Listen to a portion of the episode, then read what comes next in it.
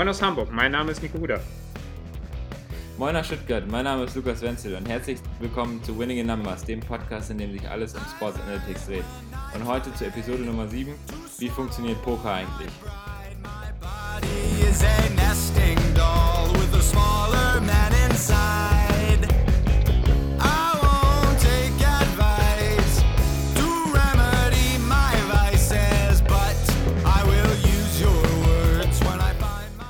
Heute erklären wir euch, wie Poker gespielt wird, welche Grundsätze ihr beachten solltet, wenn ihr erfolgreich sein wollt und äh, gehen dabei auf ein paar spannende Fakten aus der Pokerszene ein. Viel Spaß!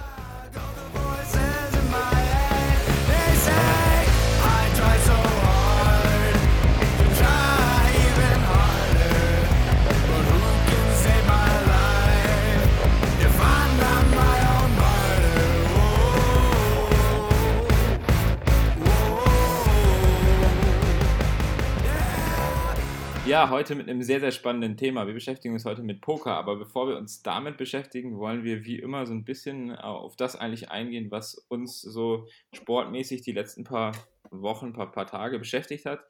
Ähm, und äh, was vielleicht auch so, so, passiert ist, weil letzten Endes äh, ist es ja jetzt so, dass so gut wie jede Sportart eigentlich wieder stattfindet. Mhm. Ähm, sogar im Amateurbereich finden Sportarten wieder stand, statt. Nico, du hast wieder Volleyballtraining, richtig? Ja, wir haben wieder Volleyballtraining und wir dürfen auch, also Saison ist zwar vorbei, aber theoretisch dürften wir auch wieder Wettkämpfe machen, wenn ich das jetzt richtig verstanden habe. Also der neuen Saison steht nichts im Wege. Toi, toi, toi, die Corona-Zahlen bleiben so niedrig und äh, wir machen weiterhin so einen guten Job. Damit dann ähm, wird wahrscheinlich bald wieder Normalität, ja, wahrscheinlich nicht komplett einkehren, aber so ein bisschen wieder zurückkehren. Bisschen, wenigstens. Ja, ja, genau das habe ich auch. Bei uns ist es ähnlich. Äh, Unisport darf wieder stattfinden. Äh, Basketball äh, ist ja, wie wir alle in der Schule gelernt haben, ein, äh, kein Kontaktsport. Nein, ähm, Spaß beiseite, aber das ähm, ist alles auch wieder erlaubt bis zu Personen von 20 Leuten ähm, in Baden-Württemberg. Ich, ich glaube, in Niedersachsen gibt es sogar 30 Leute da. Okay. Das heißt, da haben wir die. Ja, also es wird, äh, es wird alles so langsam wieder, wieder besser. Ähm, ja. ja, und wie Nico schon gesagt hat, hoffen wir, dass das so weitergeht. Aber es ist nicht nur im Amateurbereich, wo es jetzt weitergeht, sondern auch äh, in jedem Profibereich. Was ist so die letzten Wochen passiert? Ähm, ja, der englische Meister wurde gekürt. ja, Nico. Form, Formsache, ne? also, ich, ich würde auch sagen. Es ist natürlich, also ich finde es immer ein bisschen ähm, komisch, so einen äh, Meister zu feiern, wenn du, ähm, wenn das schon vorher feststeht. Weil zum Beispiel jetzt auch bei Werder, wo äh, Werder den Abstieg gesichert hat, wenn das auf einmal kommt, ist es einfach so viel, fällt so viel Last mehr von, ähm, von dir ab, wenn du als Fan dranhängst, als wenn das ähm, vorher schon feststeht. Zum Beispiel, wenn Werder letztes Jahr war schon lange klar, die steigen nicht ab, dann war halt Saisonende, ja, okay, war jetzt so. Und ich bin jetzt kein, ähm, bin jetzt halt kein Hardcore-Liverpool-Fan, deswegen weiß ich nicht, wie sich das anfühlt, wenn man schon ähm, eigentlich mit dem Spieltag 15 oder so gefühlt als Meister feststeht. Und dann war es nur noch Formsache, dass das passiert. Äh, trotzdem sehr schön. Ich weiß nicht, wie lange ist es jetzt her, Lukas, dass äh, Liverpool kein Meister geworden ist in England? Ich glaube, es sind 20 oder sogar 30 Jahre. Es war auf jeden Fall eine runde ja. Zahl. Das, daran kann ich mich noch also, erinnern. Ich habe gerade hier die Tabelle nochmal aufgeschlagen. Es ist auch wirklich, also ähm, Liverpool hat gegen Arsenal den Punkterekord verspielt. Ähm, ja, das habe ich auch. Haben ja nicht gewonnen. Ja. Ähm, es sind ja, soweit ich weiß, noch zwei Spieltage. Ist nicht nur noch einer? Weiß ich nicht. Aber kann auch sein. 36 sind gespielt. Ja, dann sind noch zwei. Okay. Genau. Ähm, und Liverpool hat gerade eine Tordifferenz von plus 48, was nicht die beste ist. Man City äh, mit 58, aber eben ähm, vor allem, das, das, das wäre das Wichtige, mit 93 Punkten. 30 Siegen, drei Unentschieden und drei Niederlagen. Das ist schon eine Wahnsinn. Ähm, das ist schon, genau, genau. Wahnsinn, echt. Vor allem freut es mich für Kloppo. Ja, ja äh, auf jeden Fall richtig cool. Ja, ähm, aber wenn wir schon in England sind, äh, Man City war ja auch so ein bisschen in den Schlagzeilen die letzten Wochen. Ne? Genau, richtig. Ähm, das Ganze wurde ja aufgehoben, dieses, ähm, dieses Financial Fairplay Ruling, dass sie eben nicht mehr international spielen dürfen für zwei Jahre.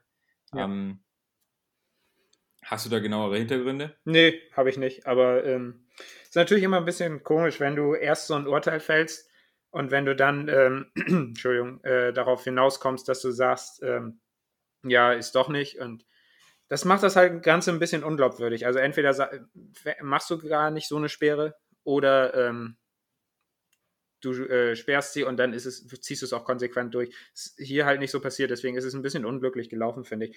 Ich kann mich dazu jetzt aber nicht äußern, ich kenne die Hintergründe nicht und deswegen will ich da jetzt nicht irgendwas reininterpretieren, was da vielleicht gar nicht ist. Dann bereiten wir das mal für den nächsten Podcast vor. Ähm, mal eine kleine, ein kleiner Ausflug äh, in das Financial Fairplay. Ja, Spanien, äh, die Saison im Fußball ist jetzt auch vorbei. Ähm, Real Madrid oder zumindest entschieden, Real Madrid ist Meister, nicht Barcelona. Ähm, aber jetzt wollen wir zu einem Sport kommen, wo es auch relativ viel Neues gab, ähm, beziehungsweise zu, zum Sport, wo wir vielleicht auch ein bisschen mehr drin sind, nämlich zum, äh, zum Basketball und vor allem zum Basketball in Deutschland und in Amerika. Ähm, also zum, zum Thema Amerika und Saisonwiederaufnahme wird es noch einen extra Podcast geben beziehungsweise gab es jetzt wahrscheinlich schon, äh, wenn, ihr, wenn ihr das hört. Ähm, aber da auch nochmal so ein bisschen anreißen, was da gerade passiert, wollen wir. Äh, und natürlich, was in der BBL passiert und was vielleicht auch nächstes Jahr in der BBL passiert. Beziehungsweise allgemein Hallensport. Ich, ich meine, genau. Äh, in, in unserem Blickfeld gibt es halt, es gibt nur den einzig wahren Hallensport, Hand, äh, Handball sage ich schon, Basketball.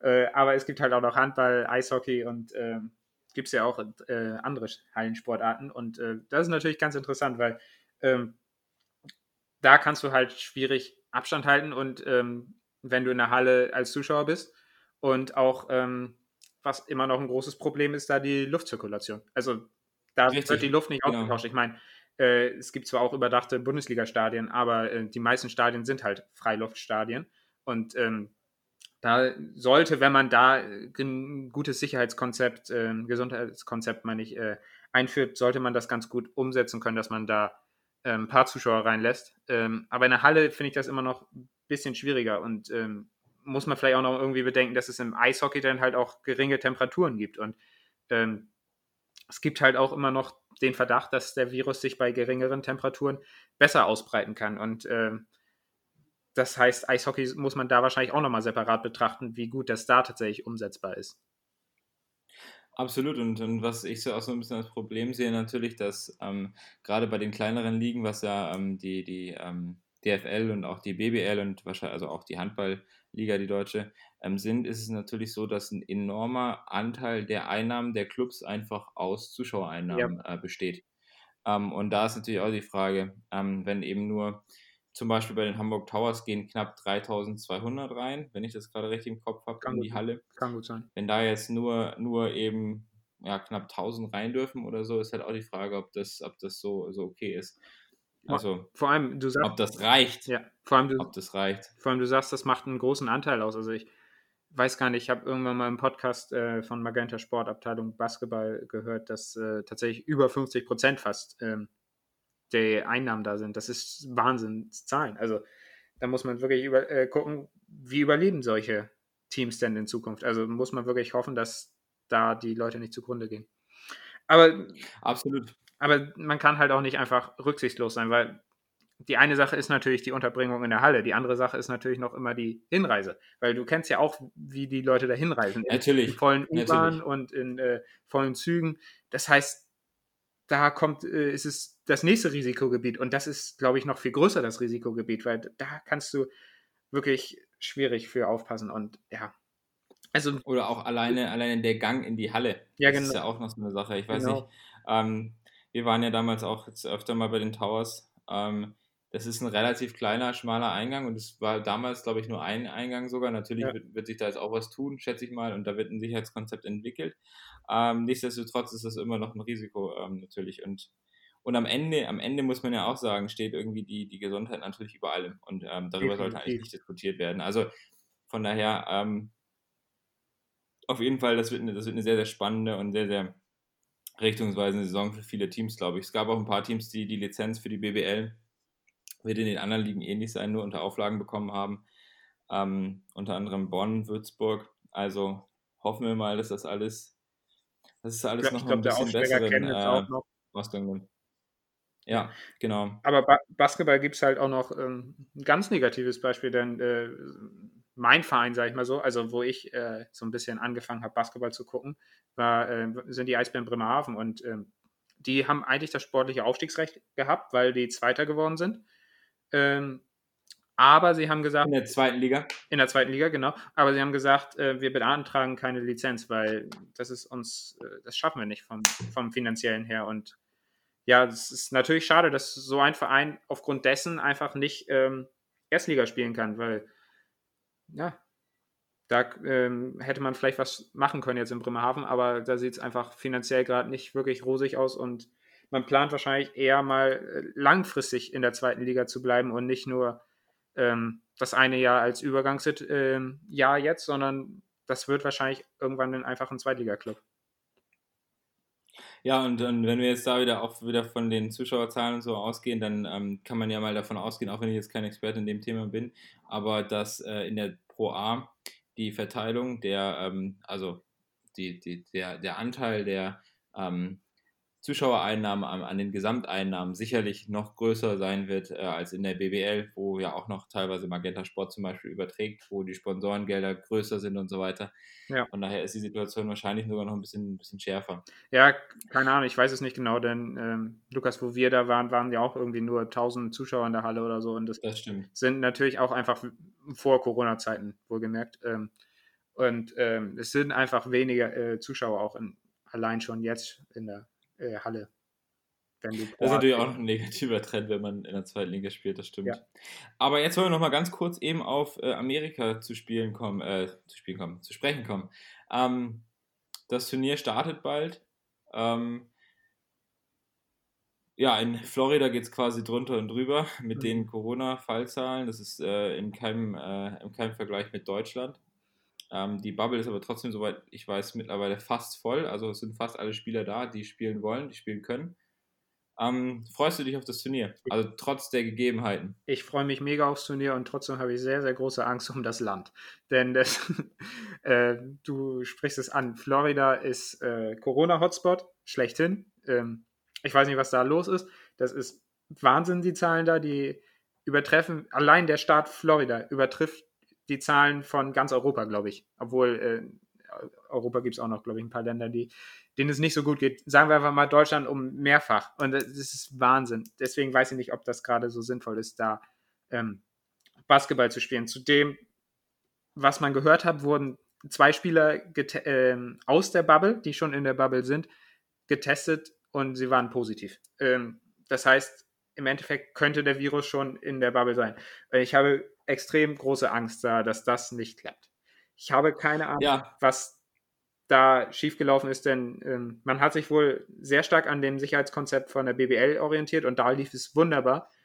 Nur du bist halt im anderen Land, wo die Corona-Fälle auch, auch aufgrund äh, der Handlung von entscheidenden Personen in dem Land ähm, einfach so hoch sind, dass du, ähm, dass es da schwierig ist, sowas umzusetzen. Und ich kann mir aktuell nicht vorstellen, dass das Turnier zu Ende gespielt wird. Dennoch freue ich mich auf das Turnier, was ein bisschen absurd vielleicht klingt, aber ähm, es ist halt einfach schwierig. toller Sport, hoffentlich wieder. Ja.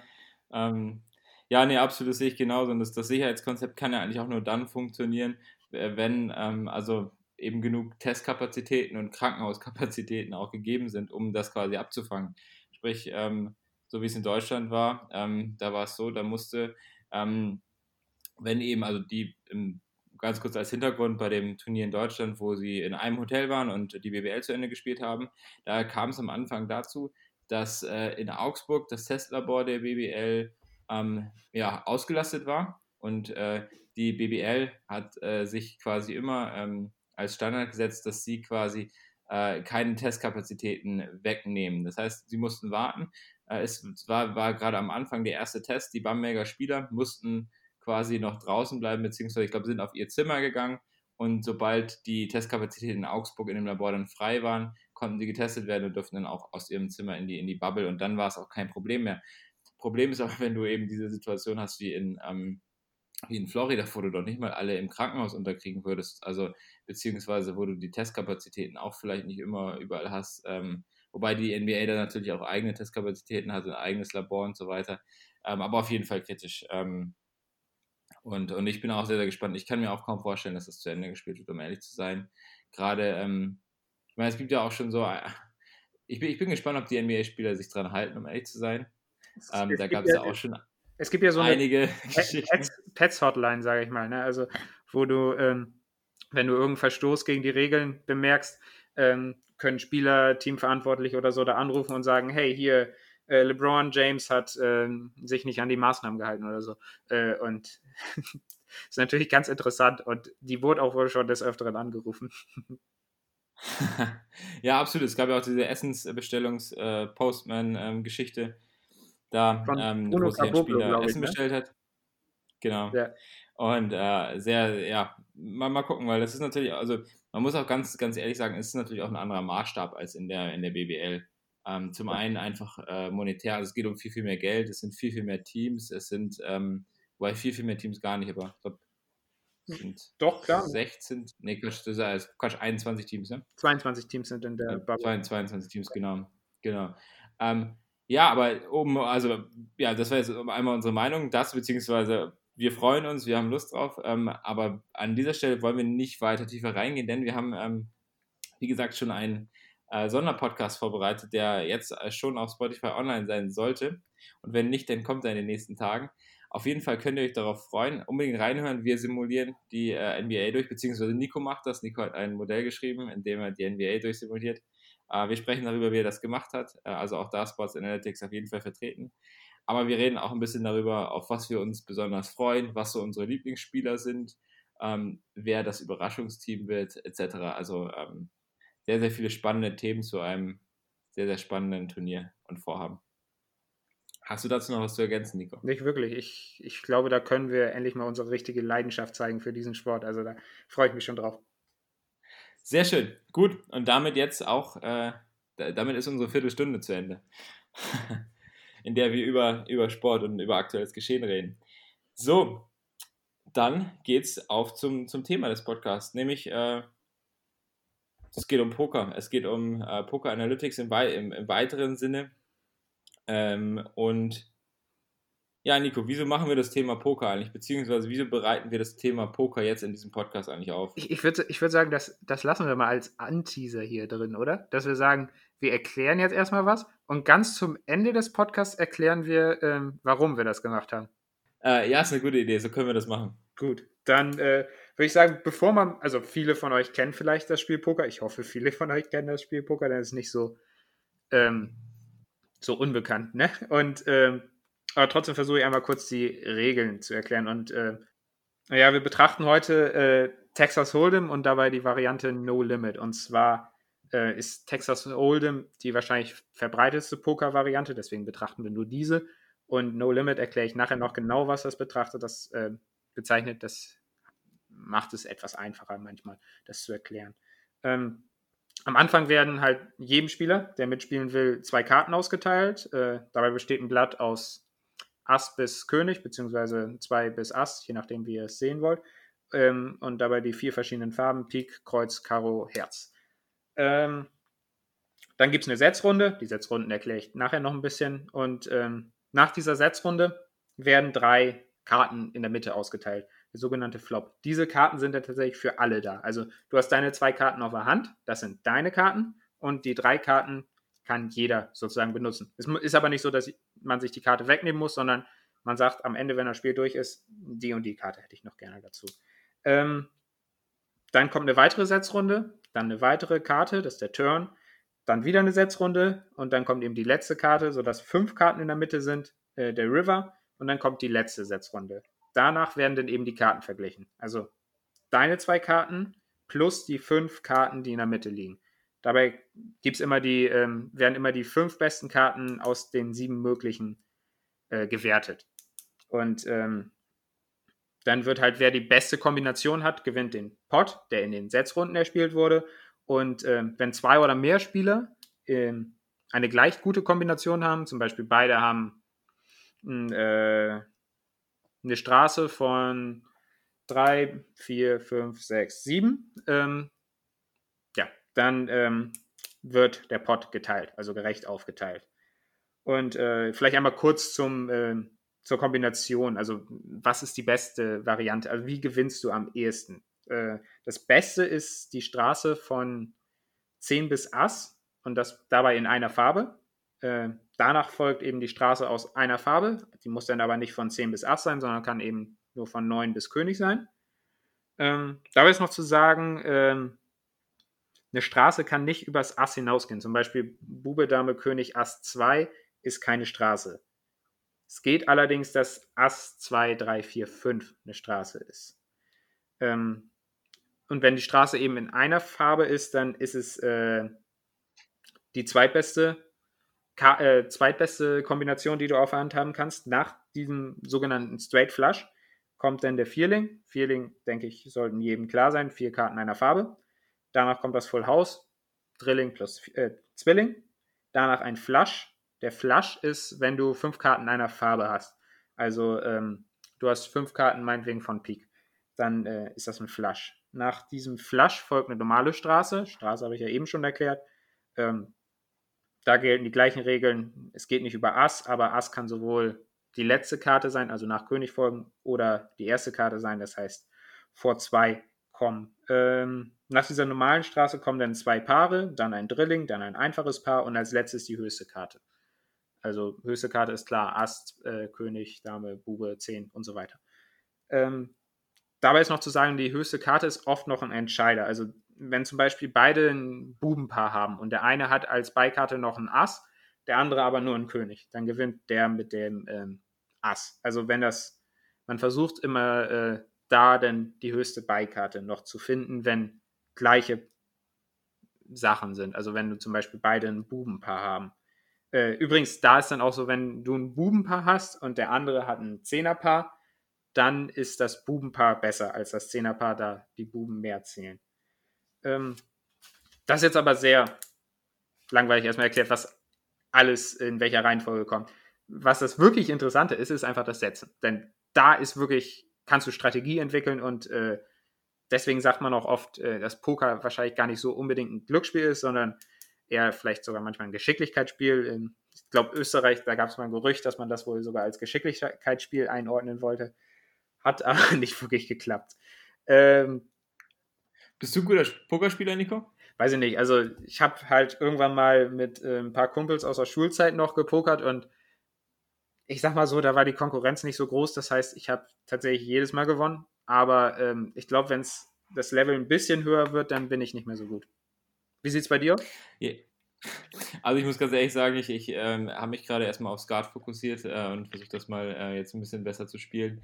Ähm, wobei Poker natürlich wahrscheinlich noch ein bisschen einfacher ist. Ähm, einfach lange nicht mehr gespielt, aber ich muss sagen, ich bekomme jetzt auch gerade wieder ein bisschen Lust. Können wir mal gegeneinander ähm, was dann ja, Gerne. Was dann nämlich auch eine Sache ist, die ich direkt mal vielleicht einwerfen kann. Aber beim Poker ist es so, ähm, Poker ist ein sehr, sehr lukrativer Sport. Ähm, wenn man jetzt ähm, zum Beispiel in Richtung Fußball guckt oder in Richtung Basketball, dann sieht man ja immer die, oder vielleicht ähm, Nico Pat Mahomes gerade, ähm, 10-Jahres-Vertrag, 500 Millionen unterschrieben.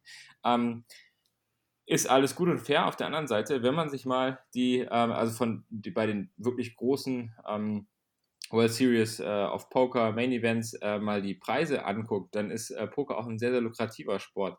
Nämlich ähm, zum Beispiel, ich habe hier gerade mal die Preise aufgelistet. Ähm, der höchste Preispool ähm, seit 2006 ist 82 ähm, Millionen US-Dollar für das größte Poker-Event quasi. Also schon sehr, sehr groß. Äh, und der, der Gewinner im Prinzip ähm, hat in dem Jahr 12 Millionen ähm, US-Dollar gewonnen. Also auch ein sehr, sehr großer, sehr, sehr großer mhm. Preis. Wobei das natürlich auch quasi so, ich weiß nicht, ist das die Weltmeisterschaft im Poker, aber auf jeden Fall ähm, sehr, sehr, äh, sehr, sehr lukrativ. Ähm, der, der höchste Gewinn bei dieser World Series of Poker waren einmal 23,1 Millionen US-Dollar bei Aaron Zhang. Also das ist schon, das sind schon Dimensionen, die sich in ähm, ähnlicher, ähm, in ähnlichen Dimensionen bewegen. Wie, ja. Da muss man aber die, dazu wie die sagen, ganzen anderen Sportstars eben. Also natürlich ist Poker dann wirklich äh, einfach ein bisschen mehr Geschicklichkeit auch, aber äh, es ist dann halt immer noch ein bisschen Glück dabei. Also um so ein ganzes großes Turnier zu gewinnen, musst du halt auch einfach sehr viel Glück haben, weil das äh, gibt's, geht nicht ohne. Also ohne Glück gewinnst du kein so großes Turnier. Ähm, aber jetzt vielleicht. Nee, absolut, aber ganz kurz, da wollte ich, da wollte ich noch auf das eine zurückkommen, was ich dir eigentlich sagen wollte. Nämlich, ja. ähm, es gibt ja auch Online-Poker und da kann ja im Prinzip auch jeder mitspielen. Ähm, jeder meldet sich halt ein, muss über 18 Jahre alt sein, ist in Europa auch ähm, ja, teilweise erlaubt, in Deutschland. Ähm, und es gibt äh, Qualifier-Turniere, bei denen man sich äh, mit sehr, sehr geringen ähm, Geldmenge einkaufen kann äh, und dann eben auch äh, vor allem zu den großen Main Events kommen kann. Also das wäre mal so eine, so eine Journey. Das wäre ja mal cool, wenn man quasi von, von einem Online-Qualifier-Turnier mal so ein großes Turnier spielen würde. Aber da muss man natürlich auch ähm, schon was können. Und definitiv auch Zeit investieren rein. Deswegen, das ist so ein bisschen halt immer noch das, was man nicht betrachtet, glaube ich. Aber ähm, ja. Absolut, es ist ein, es ist ein Sport. Ja. Weiter zur ähm, Strategie, also zum Setzen, was äh, passiert. Ähm, am Anfang muss man noch einmal äh, hinzufügen, es gibt zwei Personen, die schon mal Geld einzahlen müssen ähm, in den Pot, obwohl sie noch gar nicht ihre Karten haben, den sogenannten Small und Big Blind. Ähm, dabei ist der Big Blind doppelt so hoch wie der Small Blind. Ähm, und manche Turniere spielen dann auch mit einer sogenannten Anti, also dass du, ähm, dass ein ganz kleiner Betrag ähm, von jedem Spieler gesetzt werden muss. Ähm, ja, aber das ist manchmal so, ich weiß gar nicht, wie oft das so ist. Aber Small und Big Blind, das ist auf jeden Fall immer da. Ähm, wer zahlt die Blinds? Es gibt ähm, einen sogenannten Button, da betrachtet man auch als den Dealer. Äh, und zwar die Person, die neben dem Dealer sitzt, ähm, zahlt den Small Blind und die daneben sitzt, äh, den Big Blind. Äh, Entschuldigung, also erstmal die beiden Spieler links von dem Dealer zahlen die Blinds und ähm, die Person, die direkt neben dem Dealer sitzt, ist äh, für den Small Blind verantwortlich und die neben dem Small Blind sitzt, zahlt den Big Blind. Ähm, der Dealer wird dann eben nach einer Pokerrunde im Uhrzeigersinn weitergegeben. Und äh, ja, also der Dealer, das sollte man vielleicht einmal erklären, ist äh, nicht wirklich der Dealer. Vielleicht in Hobbyrunden, in, äh, bei größeren Turnieren ist äh, natürlich eine andere Person vom Casino meinetwegen dafür verantwortlich, die Karten auszugeben und zu mischen. Ähm, ja, Nachdem die Blinds jetzt gezahlt wurden, hat jeder seine zwei Karten auf der Hand, guckt sie an, sagt, mm, gut, schlecht, keine Ahnung. Und ähm, dann kommt die Person, die links von dem Big Blind sitzt und muss, äh, äh, fängt an mit der Setzrunde. Und ähm, muss halt mindestens so viel zahlen wie der Big Blind, um drin zu bleiben. Dazu ist schon mal zu sagen, man zahlt meistens dann etwas mehr als den Big Blind. Denn äh, wenn du nur den äh, Big Blind setzt, dann ähm, kann es natürlich sein, dass der, dass die, dann geht die Runde halt weiter. Aber der den Big Blind gesetzt hat, hat ja halt seinen Betrag schon vorher gesetzt, bevor er überhaupt seine Karten angeguckt hat. Das heißt, er äh, hat sozusagen schon umsonst den, ähm, den Flop dann. Das ist dann natürlich schwierig für dich zu spielen. Du weißt dann halt nicht, was hat er für Karten, weil dann kann er einfach sagen, ja, ich gucke es mir umsonst an, aber du weißt halt nicht, hat er zwei Sieben auf der Hand, die sogenannte Bierkarte, also wo du die eher ein Bier holen kannst, als die Runde zu spielen, oder hat er zwei Asse auf der Hand? Du hast halt. Sehr gut, das gefällt mir. Hast, hast halt gar keine Ahnung, wie gut dein Gegner ist. Das heißt, du kannst gar keine Annahmen treffen. Das heißt, es ist super schwierig. Das heißt, da auf jeden Fall schon mal erstmal, ähm, wenn du weiter drin bleiben willst, ein Race, ähm, also Raisen als nur zu callen. Dazu komme ich später noch genau, was Race, Call und äh, ähm, Fold jetzt fiel mir das Wort fast nicht ein, äh, ist. Ähm, ja, wie gesagt, äh, dann geht es halt drei um, bis der Big Blind dran war. Das heißt, der Big Blind ist der letzte, außer einer hat nochmal geraced, dann eben geht es immer so weiter, bis alle den gleichen Betrag gezahlt haben oder äh, raus sind. Also entweder muss, müssen alle Personen, die weitermachen, haben den gleichen Betrag gezahlt oder du bist äh, rausgegangen. Äh, ja, das war eben die Pre-Flop. Sachen. Ähm, jetzt kommen wir noch zu den Setzrunden nach dem Flop, nach dem Turn und nach dem River. Da gibt es so ein bisschen andere Regeln, ähm, denn es gibt keinen, Start, äh, keinen Spieler mehr, der einen äh, Startbetrag zahlen muss. Also es gibt keine Blinds mehr. Und der ähm, Startspieler ändert sich auch. Und zwar ist es der Spieler, der den Small Blind setzen musste, der fängt jetzt an. Das heißt, der äh, am Button sitzt, ist der Letzte. Das äh, ist ziemlich wichtig, das erkläre ich nachher noch so ein bisschen in Sachen Strategie, ähm, was äh, man am Button eigentlich für Vorteile hat.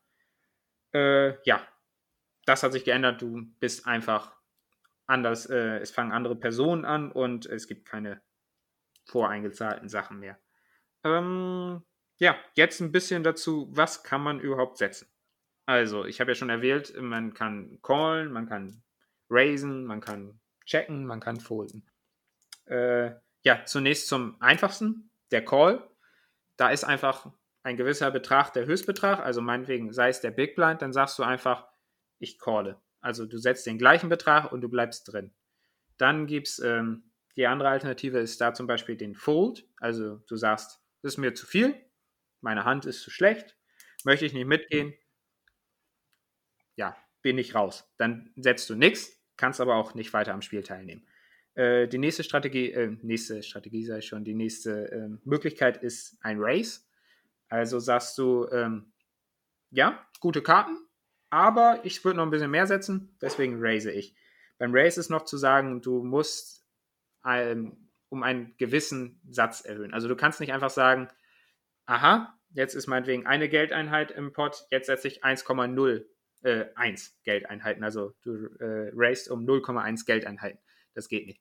Du musst mindestens um das raisen, was äh, der Höchstbetrag ist. Also müsstest du mindestens zwei Geldeinheiten setzen.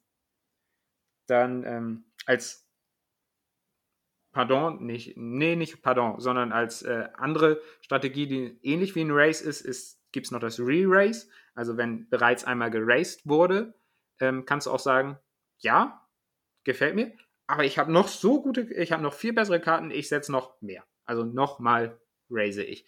Dann müsstest du, ähm, das hat nicht nur einen anderen Namen, das hat auch ein bisschen andere Regeln, denn du musst jetzt um so viel erhöhen, um das erhöht wurde. Also meinetwegen, es ist eine Geldeinheit der Einsatz. Ähm, Spieler 2 sagt, hm, setze ich drei Geldeinheiten, hast sozusagen dann um zwei Geldeinheiten geraced. Das heißt, und dann wird Spieler 3 sagen, ja, ich will aber noch mehr setzen, dann ähm, muss er mindestens fünf Geld Geldeinheiten setzen. Vier Geldeinheiten wäre zu wenig, weil eben vorher um zwei Geldeinheiten geraced wurde. Das heißt, du musst mindestens um zwei Geldeinheiten raisen, also drei plus zwei ist fünf. Und deswegen musst du mindestens fünf Geldeinheiten setzen. Ähm, was habe ich noch vergessen? Den Check, glaube ich. Denn Check kann man auch machen, wenn ähm, noch kein Einsatz ist. Ähm, das ist einfach so, du sagst, okay, es gibt keinen Einsatz, und ich würde einfach sagen, ja, ich gucke mir das einfach mal an und äh, setze noch nichts, aber ich bleibe im Spiel, weil du eben noch nichts setzen musst, weil noch kein Einsatz da ist. Äh, und natürlich, äh, was ganz wichtig ist, das gibt es ähm, dann in den Runden nach dem Flop, Turn und River.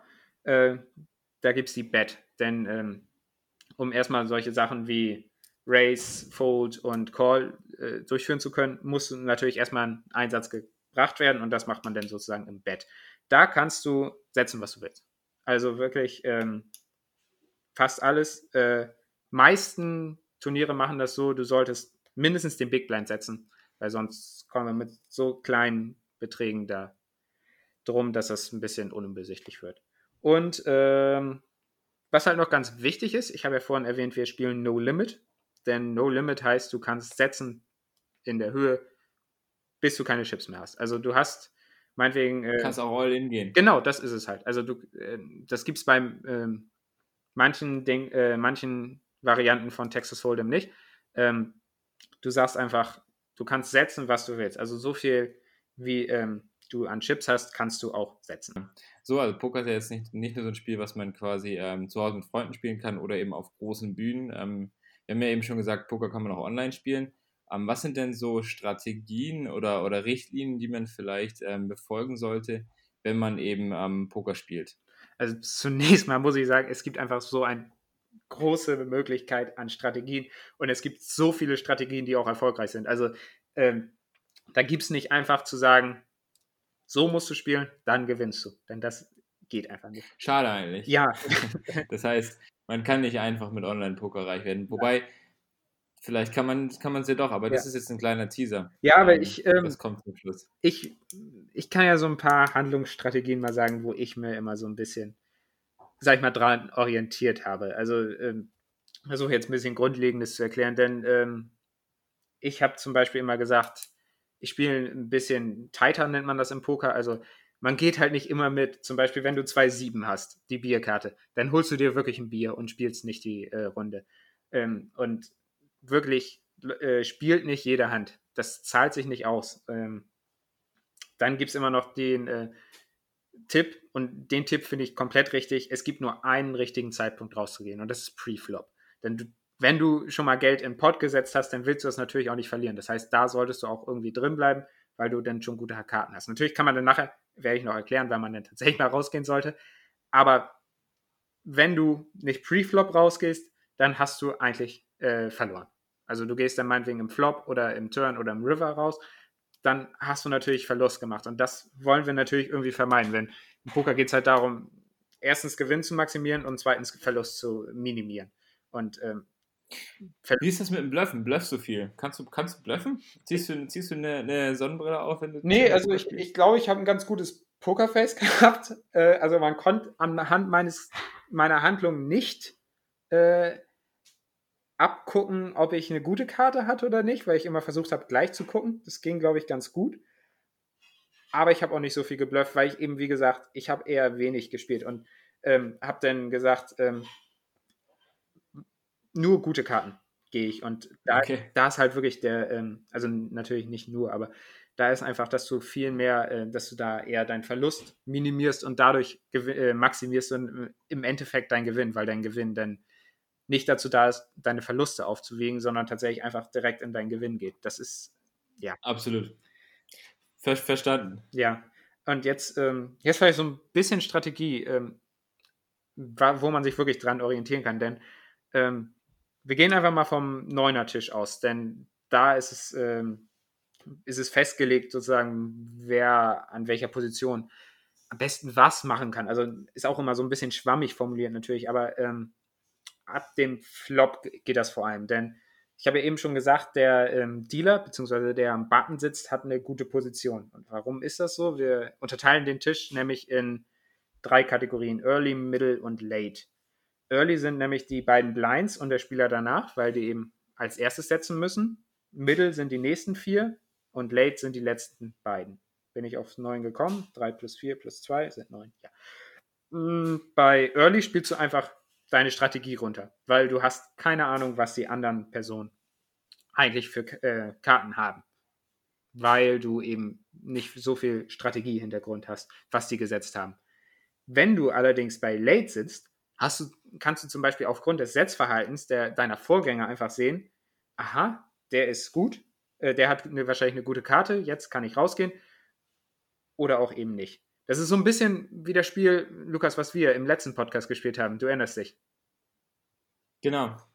Das Zahlenspiel, und, äh, das Hoch- und Runterzählen. Genau. Du guckst eben von hinten das Spiel an und sagst dir, so gewinne ich das Spiel. Und so ist es auch im Poker. Du guckst dir von hinten an, wie äh, gewinne ich das Spiel. Und das heißt, die Person, die hinten ist, hat da den Vorteil. Und ähm, was wirklich ähm, ein Vorteil ist, wenn du ganz hinten sitzt, kannst du halt immer Odds und Outs anwenden. Ähm, das ist äh, wahrscheinlich so eine sehr wichtige Hilferechnung, äh, Hilfrechnung für äh, Strategie, beziehungsweise was du am besten machen sollst. Denn man muss dazu sagen, zum, nehmen wir jetzt einfach mal an, du hast halt, nachdem vier Karten auf dem Tisch sind, immer noch nicht die optimale, äh, dein optimales Blatt, aber du hast zum Beispiel die Hoffnung. Zum Beispiel, ähm, dir fehlt noch eine Karte zum, äh, zur Straße oder dir fehlt noch eine Karte zum Flush. Dazu ist zu sagen, ähm, du musst immer, wenn du Odds und Aus anrechn, äh, anwendest, musst du davon ausgehen, dass du, wenn diese Karte kommt, gewinnst du. Wenn, du, wenn diese Karte nicht kommt, verlierst du aber. Und ähm, das ist halt äh, ja so ein ähm, so, ein, äh, so eine Annahme bei den Odds und Outs. Ähm, das heißt, das rechnest du dann immer in deinem Kopf durch. Genau, also du versuchst dann eben auszurechnen, wie hoch ist die Wahrscheinlichkeit, dass tatsächlich was kommt.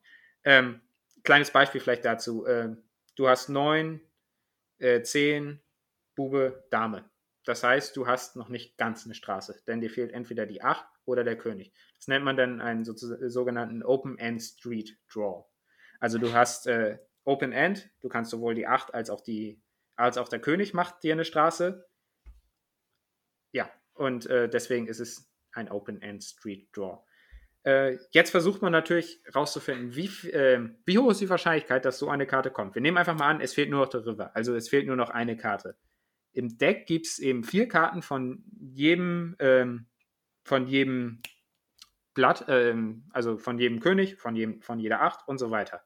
Das heißt, du hast vier äh, Könige, die noch kommen können und du hast noch vier Achten, die noch kommen können. Das heißt, du hast acht Outs. Das sind schon mal die Outs, die man eben berechnen kann. Das ist, solltest du einmal kurz deinen Kopf anstrengen, sag ich mal, und äh, gucken, wie, äh, wie viel äh, Möglichkeiten hast du noch, das Spiel zu gewinnen.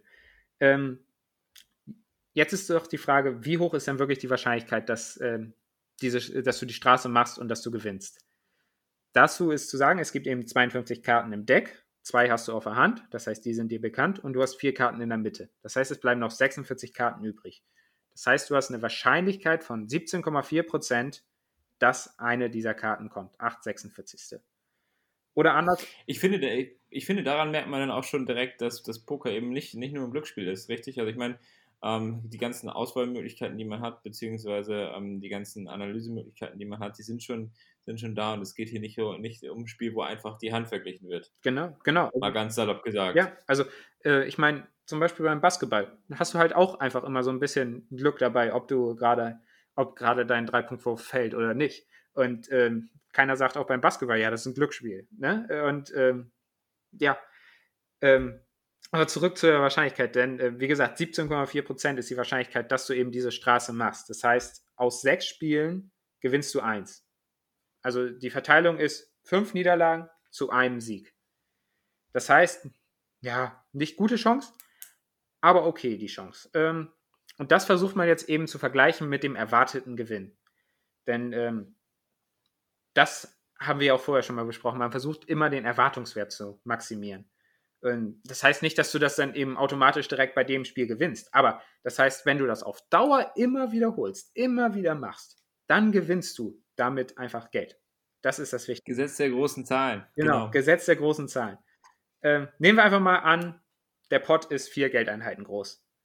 Und ähm, dein Gegner spielt auf einen Viertel Potgröße an. Das heißt, er setzt ein, eine Geldeinheit. Das heißt, ein möglicher Gewinn ist fünf Geldeinheiten. Du, dafür musst du dann eben aber eine Geldeinheit bezahlen. Also auch 5 zu 1. 5 Gewinn zu 1 ähm, Einsatz. Und ähm, das heißt, hier wäre ein Call richtig, denn der Erwartungswert ist äh, größer 0, also knapp größer 0, denn ähm, die Verteilung ist tatsächlich ein bisschen positiver als äh, aus sechs Spielen gewinnst du eins, sondern da gewinnst du irgendwie, aus sechs Spielen gewinnst du 1, irgendwie bisschen was. Das heißt, ähm, auf lange Sicht gesehen gewinnst du damit Geld. Andere Sache ist, wenn der Gegner jetzt zum Beispiel auf die halbe Pot-Size anspielt, sprich zwei Geldeinheiten.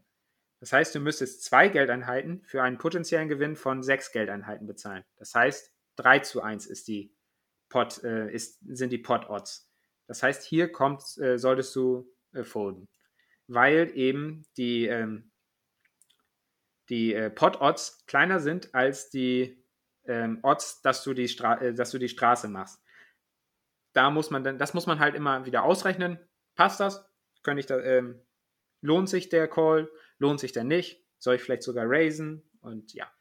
Ähm, eine andere Sache ist noch, was man da auch bedenken kann, denn wenn ihr euch erinnert, nachdem die letzte Karte gekommen ist, also nachdem der River gekommen ist, gibt es noch eine äh, Setzrunde. Und da versucht man eben die implizierten Pot-Odds zu betrachten. Denn dann sagst du einfach, okay, äh, ich bin jetzt, mache jetzt so und so viel Gewinn dadurch, aber ich kann eben noch, wenn die Straße tatsächlich ankommt, nach der Setz, äh, in der Setzrunde nach dem River auch noch ein bisschen mehr Geld machen. Das heißt, da versuchst du ein bisschen äh, zu gucken, okay, jetzt kommt die Straße an, dann setze ich vielleicht nochmal Viertel Pot Size, da geht er mit, dann bekomme ich da noch ein bisschen mehr Geld und da versuchst du dann eben ein bisschen weiter zu denken. Das wird dann tatsächlich einfach irgendwann super kompliziert und ähm, manche ähm, Pokerseiten, beziehungsweise manche ähm, Pokerseiten, ja, bieten auch dann irgendwie an, dass du äh, Software nutzen kannst, dass du, dass die Pot-Odds eben ausgerechnet werden dass äh, du das nicht selber machen musst. Aber wenn du zum Beispiel im realen Leben spielst, kannst du natürlich nicht einfach sagen, warte, ich hole mal kurz hier meinen PC und äh, gebe einem alle Zahlen ein und äh, lass das äh, den Computer ausrechnen. Da solltest du dann irgendwie schon selber ausrechnen können. Wahrscheinlich auch viel Übung dabei, viel Übung und, und Routine einfach. Ja, ich glaube auch. Und ähm, irgendwie gibt es dann auch bestimmt noch Faustregeln, wenn, weil zum Beispiel, wir haben ja eben durch 46 geteilt. 46 ist ja auch sehr nah an 50 dran, dann kann man auch einfach durch 50 teilen. Das ist ja auch jetzt nicht die Welt. Ne? Das stimmt, das stimmt. da kommt man dann auch ein bisschen ans Ergebnis ran. Ja. Ähm, und wir haben ja letzte Woche auch schon ein bisschen Spieltheorie vorgestellt, denn es gibt auch sehr, sehr interessante Ansätze in Sachen Poker und Spieltheorie. Aber das ist tatsächlich ein bisschen ähm, komplizierter und ich will das ein bisschen anreißen.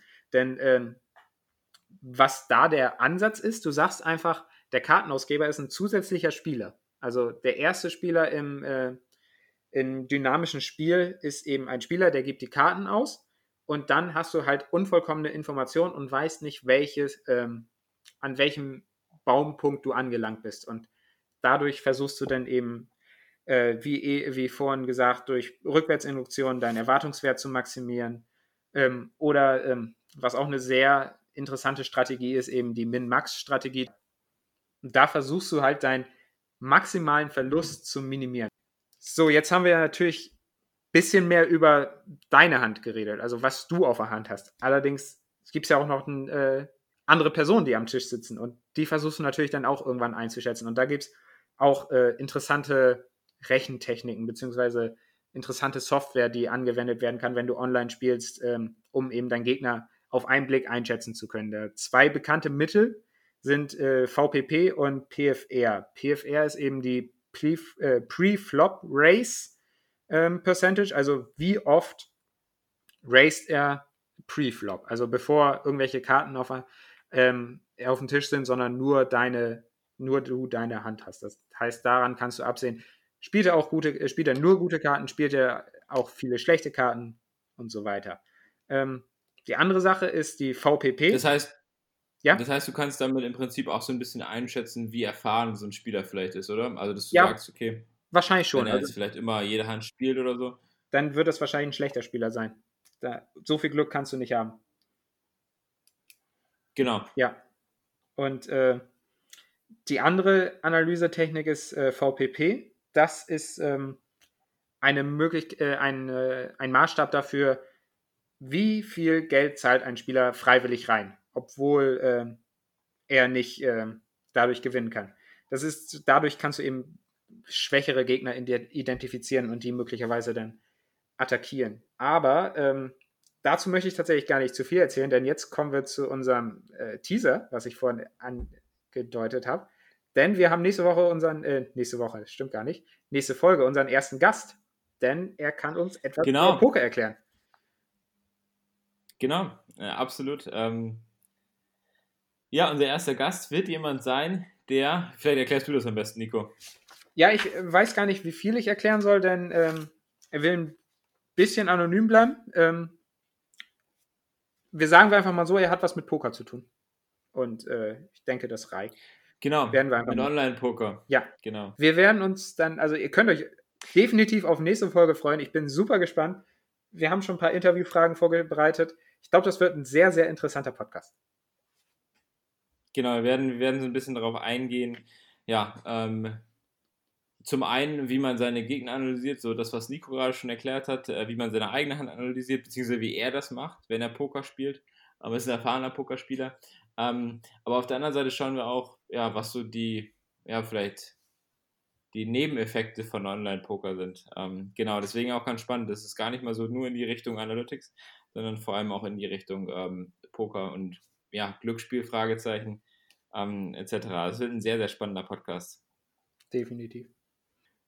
Alright, dann war das jetzt ein sehr, sehr Nikolastiger Podcast. Ähm, ich hoffe, ihr kriegt mich demnächst auch mal wieder häufiger zu hören. Wir werden auch wieder andere Themen vorbereiten. Ähm, genau, aber sehr, sehr gute Aufarbeitung, äh, finde ich. Ich habe auch wieder viel dazu gelernt. Das ist ja das Gute. Ich lerne ja auch in meinem Podcast jedes Mal dazu. ähm, und damit wären wir für heute am Ende. Ja, würde ich auch sagen, Lukas, oder? Dann nochmal Dankeschön an Lithic für die Bereitstellung des Liedes. Und äh, ich würde sagen. Genau. Und ich würde sagen, bleibt im Ball und achtet auf die Zahlen. Ciao, haut rein. Bis dann. Ciao. Bis nächstes Mal.